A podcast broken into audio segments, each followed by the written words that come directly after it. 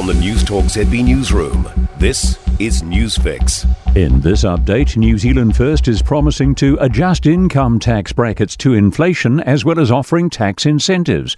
Danica McLean reports leader Winston Peters made the announcement during his speech to about 500 at the party's campaign launch in Auckland. And alongside that, he promised to remove GST from the likes of health foods, that sort of thing. But on the other hand, we also heard a promise to build a gang only prison. Uh, so definitely uh, hitting various pockets of voters there. Tolls are the key to solving our transport infrastructure woes, according to a new ACT policy.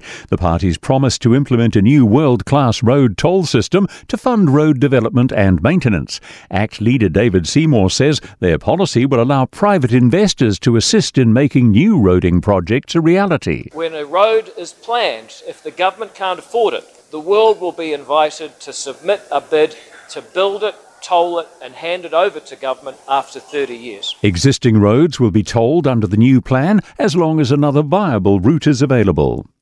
The boosted dental grant scheme seems to be working, but maybe not quite enough. In the first six months since raising the grant cap, the government's paid out more than $30 million in dental fees. The yearly grant for those eligible went up to $1,000. New Zealand Dental Association's Dr. Mo Amso says we've underestimated how important oral health is for our well-being. As well as your ability to relate socially to people, to your mental health and well-being, and your ability to secure jobs.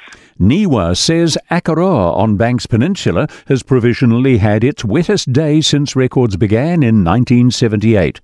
The National Institute of Water and Atmospheric Research says in the 24 hours until 9 this morning, Akaroa had 198.8 millimetres of rain. Numerous locations in Canterbury have had more than a month's rain overnight, with more still to come. That's news.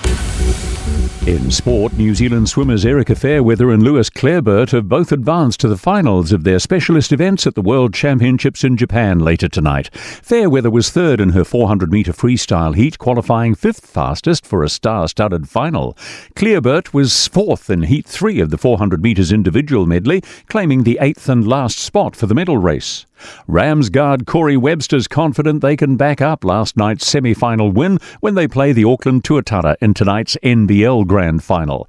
After scoring 24 points in Canterbury's 114 to 103 win over the Otago Nuggets, Webster wants to push on. Yeah, man, I'm proud, proud of the boys and how they played. You know, they've been working hard all season to get to this point, and uh, hopefully can help them win championship. That's sport. I'm Joe Gilfillan.